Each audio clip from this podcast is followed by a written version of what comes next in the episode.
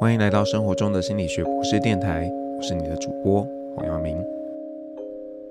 刚刚大家听到的呢，是最近有一个电影《流麻沟十五号》片尾的这个主题曲《永远的所在》。那这部电影呢，它讲述在这个白色恐怖的年代，有一群女性受刑人的故事。那根据电影中的描述啊，这些女性当中呢，其实好一些人。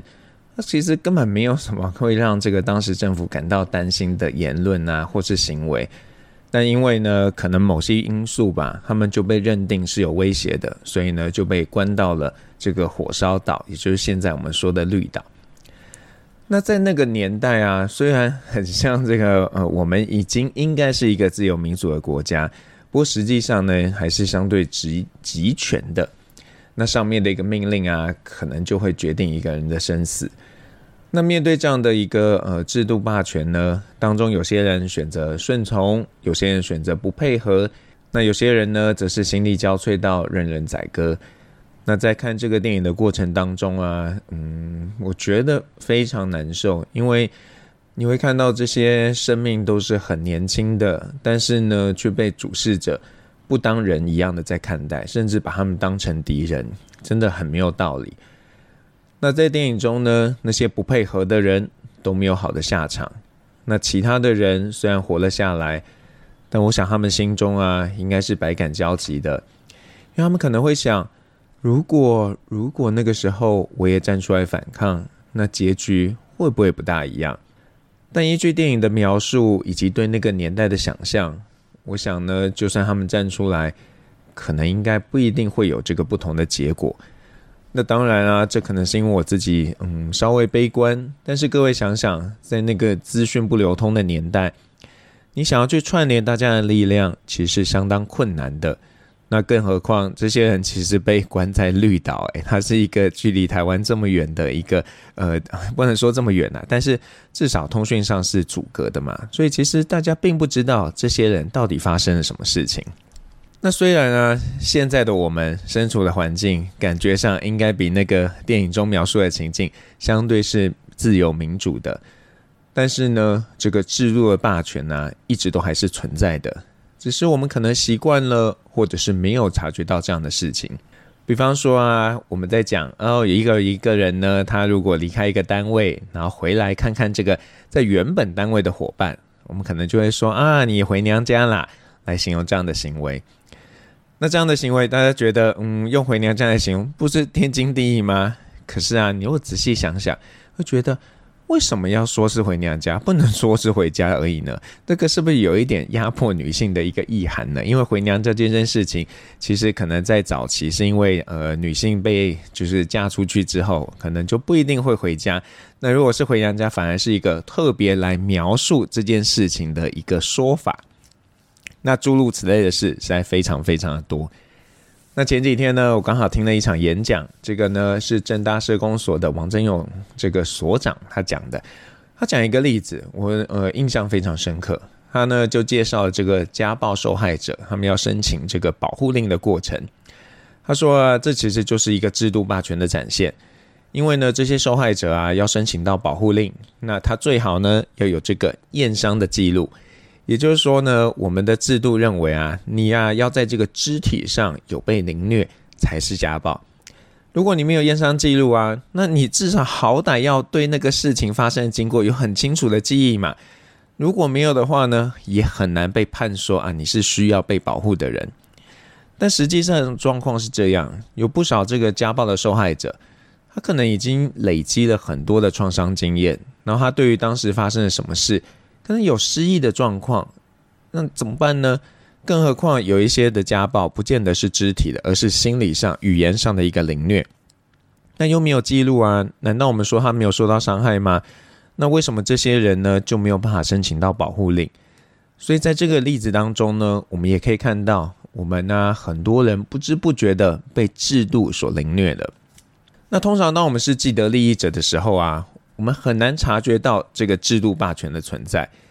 比方说呢，对于一些性别认同和自己生理性别是不同的人，那他们在填写任何需要表达自己性别的这些呃这个资料等等的时候，他可能就会觉得，哎，自己被制度霸凌了。那这样的感受，我想啊，就不是多数人会有的。而你之所以没有这样的感受呢，是因为你权益没有受到损害啊，你、啊、其实是被制度保护的。那很多制度的本身呢，可能都有存在着一些不合理，像是前一阵子啊，大法官判定这个政府呢不让希拉雅人登记为原住民是违宪的，这就凸显了哎，这个原住民相关的制度嗯有问题哦。那到底什么样的标准才算是原住民？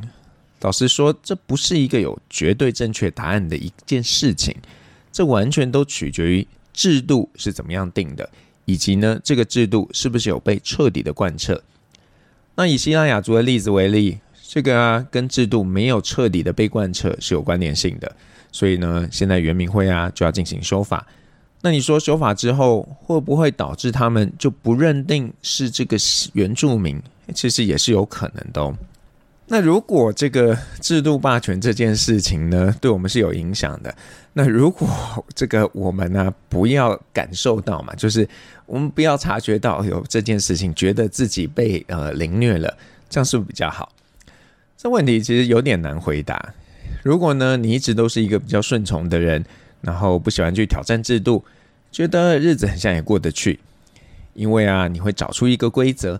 帮助你呢，可以在现有的制度下安身立命。就像在这个两性极度不平权的年代，多数的女性嗯也都活下来了，也没有特别去抗争嘛。那是一些数据上也没有显示说啊，那个时候的女性比较不幸福，比起这个现代两性平权的这个时代。那就像呢，现在这个高等教育体制下的老师们，他如果乖乖照规定，好好做研究，好好发表论文。他日子呢也是过得去的。那如果你没有照制度来做事，其实反而比较辛苦。那虽然啊这样的制度看起来呢有因为大家的意见而做出调整，但这个调整的速度啊实在太慢了。那对于这些不愿意屈服于制度的老师来说，其实相当的不利。那对于一般企业的员工来讲也是一样的啊。你们公司可能有自己制定的 KPI，那这个 KPI 呢可能对你是非常不利的。那如果你选择不要追求公司的 KPI，那最后倒霉的是谁？是你呀，不是别人啊。所以很像我们乖乖的，然后照着制度走，会让我们过得比较好。那当一个反对制度的人，不仅呢会被别人标签化，而且啊还不一定能够造就这个制度的改变。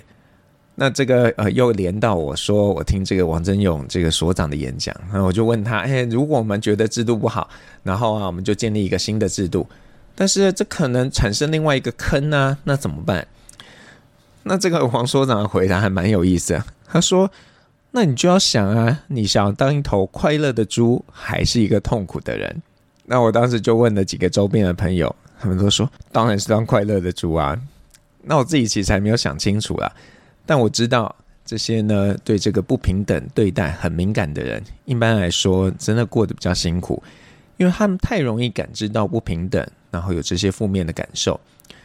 不过，某种程度呢，我其实很感谢他们，因为有他们这样的反应，才会让这个制度的制定者不会恣意的为所欲为。他们知道有人在监督着他们。那我们来听首歌休息一下。这首歌呢，是在多年前这个太阳花事件当中很重要的歌曲《岛屿天光》。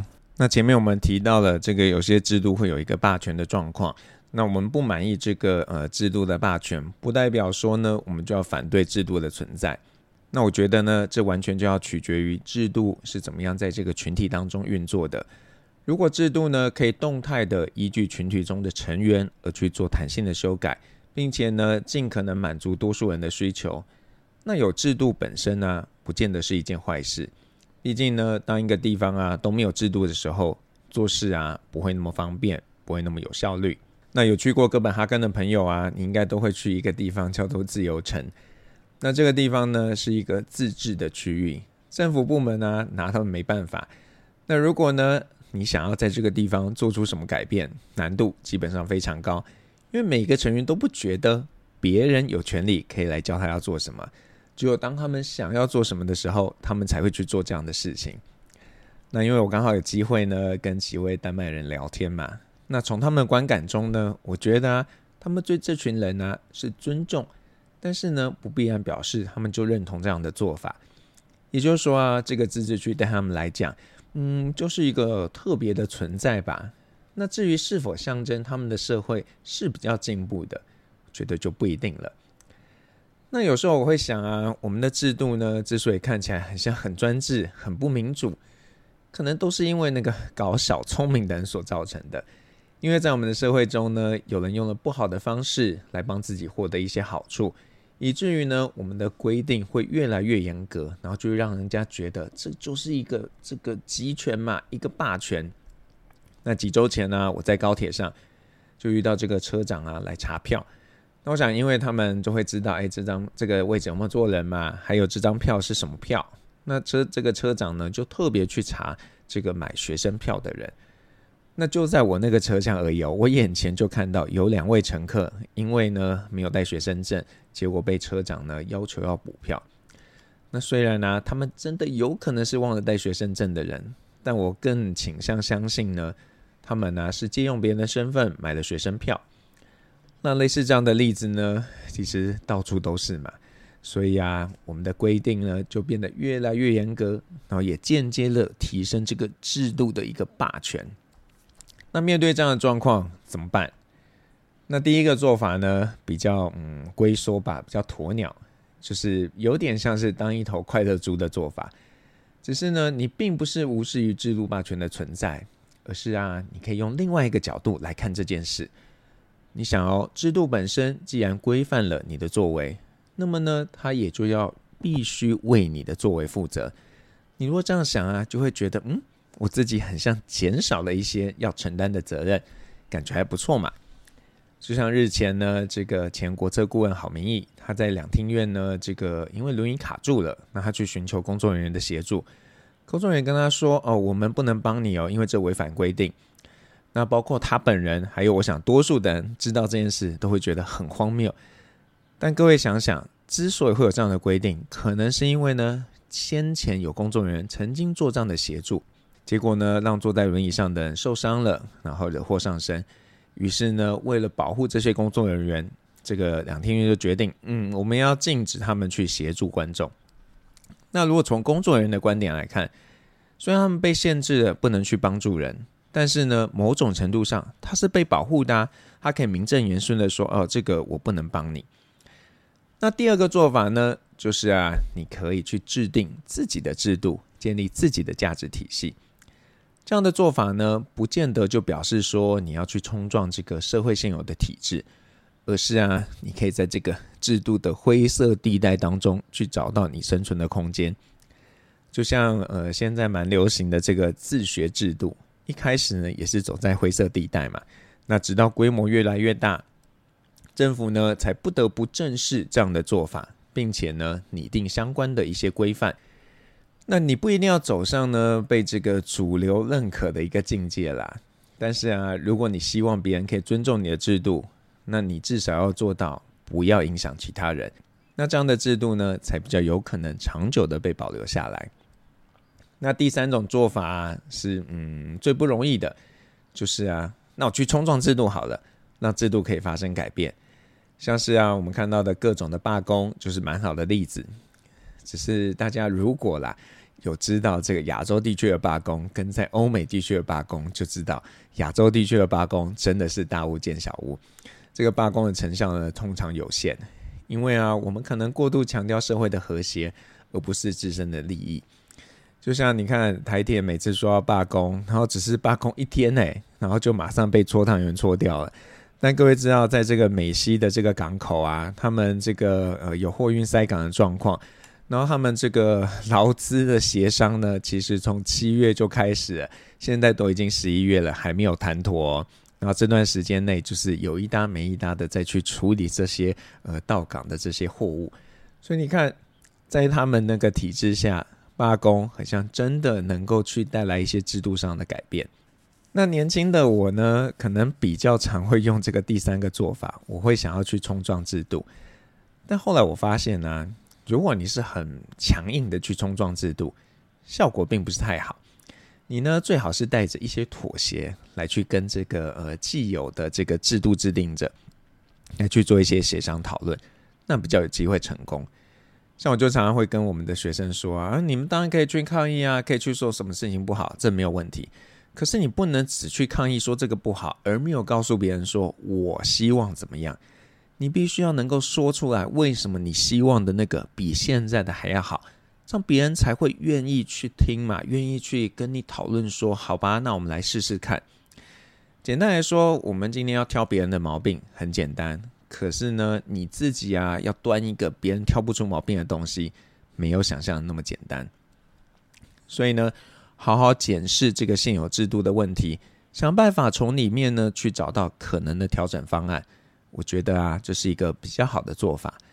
当然啦，这一切的前提就是那些有权力的人必须有足够的雅量，愿意去调整制度，以及呢自己对于制度的看法。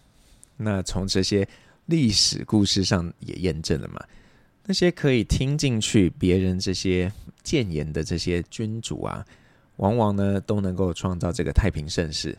相对的呢，那些独裁的人啊，通常下场很像不是太好。那最后呢，如果你是 KKBOX 用户啊，你会听到一首歌，这首歌是 Beyonce 跟 Kendrick Lamar 之前呢为了这个黑人权益所唱的一首歌，叫做 Freedom。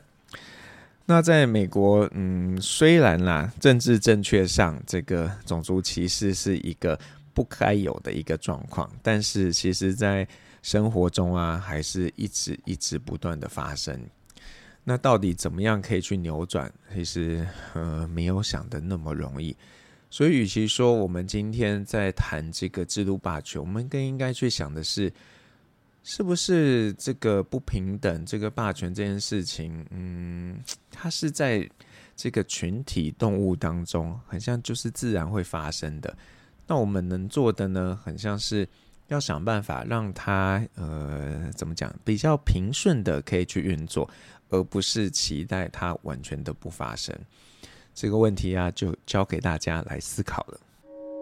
生活中的心理学博士电台，我们下次再见。